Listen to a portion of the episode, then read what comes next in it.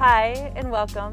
I'm Lisa Stokey, and I'm here today in central Massachusetts with Dan Kittredge, founder and executive director of the Bionutrient Food Association.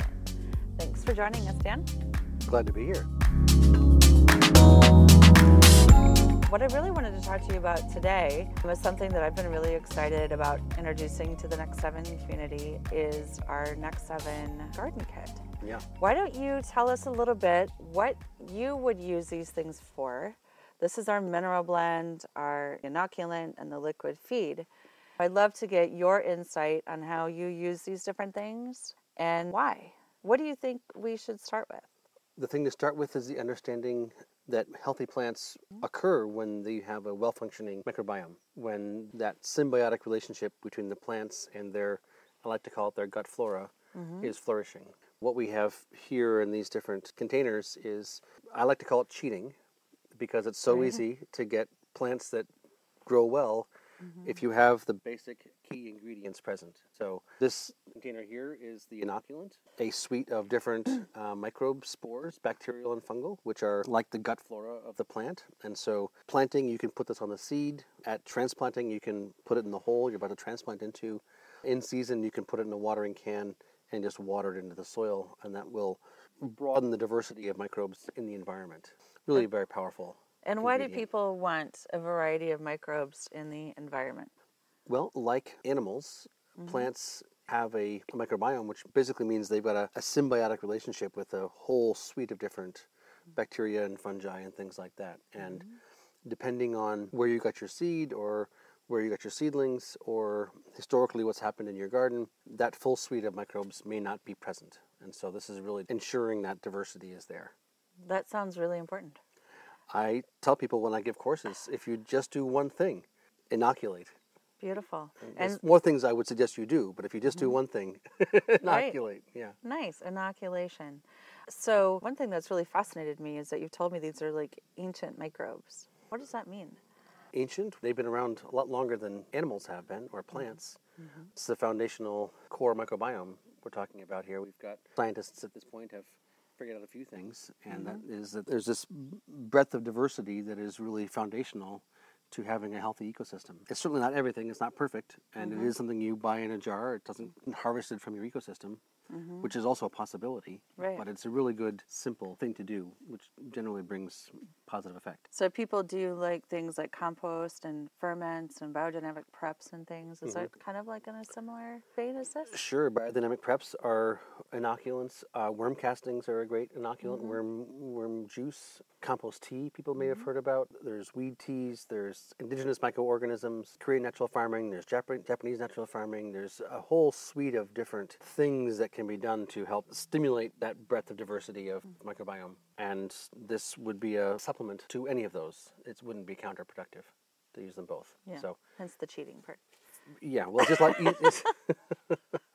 Right? cheating is all of them together. Right, If you do if you do the one two three on uh, the regular basis, things generally turn out quite well. Right. Yeah, And so these work together. This is the mineral blend. Right. In the same way that you may not have the full suite of mm-hmm. microbes in your ecosystem, you mm-hmm. also may not have the full suite of minerals in your ecosystem. Here in New England, it rains a lot. This past three weeks now, we've probably gotten about 15 inches of rain, which mm. is enough to wash some things through. Mm-hmm. And that's been going on for 10,000 years, as long as we've, since the last glaciation, we've had a pretty heavy rain environment. There are a suite of different minerals that are needed for life to be healthy. Copper and zinc and calcium and potassium and boron and sulfur and based on how the soil has been treated recently by humans and other previous historical dynamics in many cases people don't have the full suite of elements in their gardens or in their mm-hmm. fields. And so this is designed to be a broad spectrum mineral amendment. It's not a fertilizer in that things are soluble. It's just a, a suite of different minerals in their raw parent rock form that are finely ground and easily digested by the microbes. I generally recommend this be used when you're planting, either mm-hmm. broadcasting it across the entire bed, or if you're making a hole, put some in the hole or the row, working it in. This is, I think, five pounds, and the application is for about 200 square feet. So mm-hmm. 10 by 20. Or, And is this something that, let's say, because so here it is like midsummer, mm-hmm. and ideally this would go, you actually call this the spring blend, right? We have historically called it spring blend, garden blend, it, whatever. right.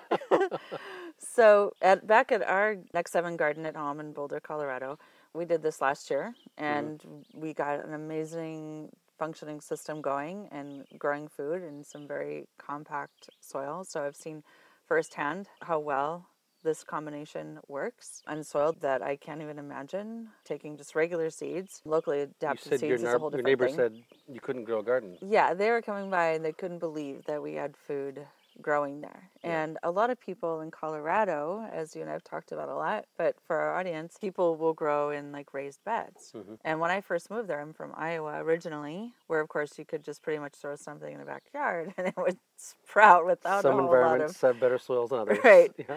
without me having to do a whole lot. I felt like a really great gardener when I was in Iowa. Yeah. But then Colorado, that was a whole different story. Mhm. You know, I had to do a lot of different things. We had to, we, we I did do the raised bed thing. This was years ago, and we brought in soil, and some I got from a farmer, some I got from like our local gardening store. And for me, I couldn't hardly believe that I was buying dirt in bags. Almost sacrilegious, I would say, but yes. I know I know some people do it. Yeah. yes. um, but I'm glad that I had that experience because I got to kind of see the easiest avenue that people take, which is they feel like it's like an industrial model that's modified to be organic, if you will, or natural. So, like, I wasn't using any harmful chemicals, but I still was not plugging into those natural systems. Mhm. And so that's the thing that I've been really excited about you and the BFA introducing this to us because it's totally changed our soil and where we grow and it's continuing to improve. So all of that is to say that we did this in the spring, of course. Mhm. Do you recommend that people do it again in the fall? Could they do it in the fall? Should they do it in the fall? What if you didn't do it to begin with? Because we're not farmers. We didn't grow up being an organic farmer like you did. Mhm. So it is common to have questions about how to use this. Let's say someone is listening to this in midsummer and they're like, gosh, I would like to start getting my ground ready. Mhm. Is that something they can start to do in the fall? Getting your ground ready for next year, or just Yeah. maybe my tomatoes aren't quite as doing as well as I'd like them to do right now, and I've got maybe a couple months left in the growing season. Oh, well, you could answer both because I think if it were me, I probably would be asking both things. I think if, if it's midsummer and your plants aren't doing as well as you'd like them to, Uh-huh. um, in many cases it's because the microbes aren't flourishing, and in some cases it's because the minerals aren't there. Right. The biggest problem, of course, is always understanding what the cause of the problem is. Uh-huh. And if you if you diagnose it incorrectly, then you can put something down and you won't get a Mm-hmm. positive result. Certainly, this could be beneficial in season. I would say probably the liquid feed would be better because Mm-hmm. these are minerals that are micronized and you can dissolve them in water and water them into the soil or do a foliar spray onto the leaf surface and they'll be much more bioavailable. And I would recommend that to be done through the season on a you know maybe a weekly basis or something. Yeah, that's what we do. This is designed to sort of a, a one, two, three, inoculate the seeds or seedlings, make sure the soil has a spectrum of minerals in it, Okay. the baseline, and then supplement through the year. I like to think of.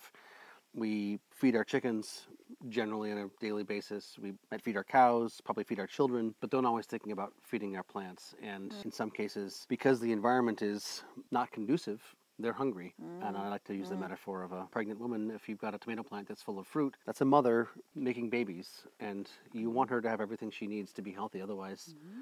she might sacrifice her body mm. for her children and then become diseased or, or whatever. This is designed to all work mm-hmm. together, and that's the cheating part is when you do one, two, three, uh-huh. microbes, dry minerals, liquid. Usually there's a sufficiency of everything to have good results or Uh-huh. much better results than people are used to. If you're talking about preparing soil in the mm-hmm. fall for next year, mm-hmm. certainly you can put these minerals down then and ideally with some sort of a cover crop or with mulch mm-hmm. and then they would be able to be more well digested by the microbes during the winter so that the soil would be in better shape in the spring. And then So- if you're doing a cover crop, Mhm. inoculate your seed. Inoculate any seed you plant. I think there's about an ounce in here, and that's good for we say 50 pounds of seed. Wow, So that's amazing. it's, if you've got a garden, it's, it'll take some work to get through 50 pounds of seed. It doesn't take much. It just a, just a little pinch in every in every packet. Yeah, that's beautiful. That's amazing. And is this something that you would use to grow food as a farmer also? It's not just for gardeners, right? I put this protocol together because I uh, was making a living farming, and some people use fertilizer, other people sp- spray chemicals of organic or other nature, and I was trying to find a way to support a inherently weathered and worn down soil in as natural a way as possible. This is the basic ingredients that we sell as part of our garden kit for the BFA that I certainly used when I was farming much more full time not too long ago. My experience is you don't have to be that good of a farmer to get good results.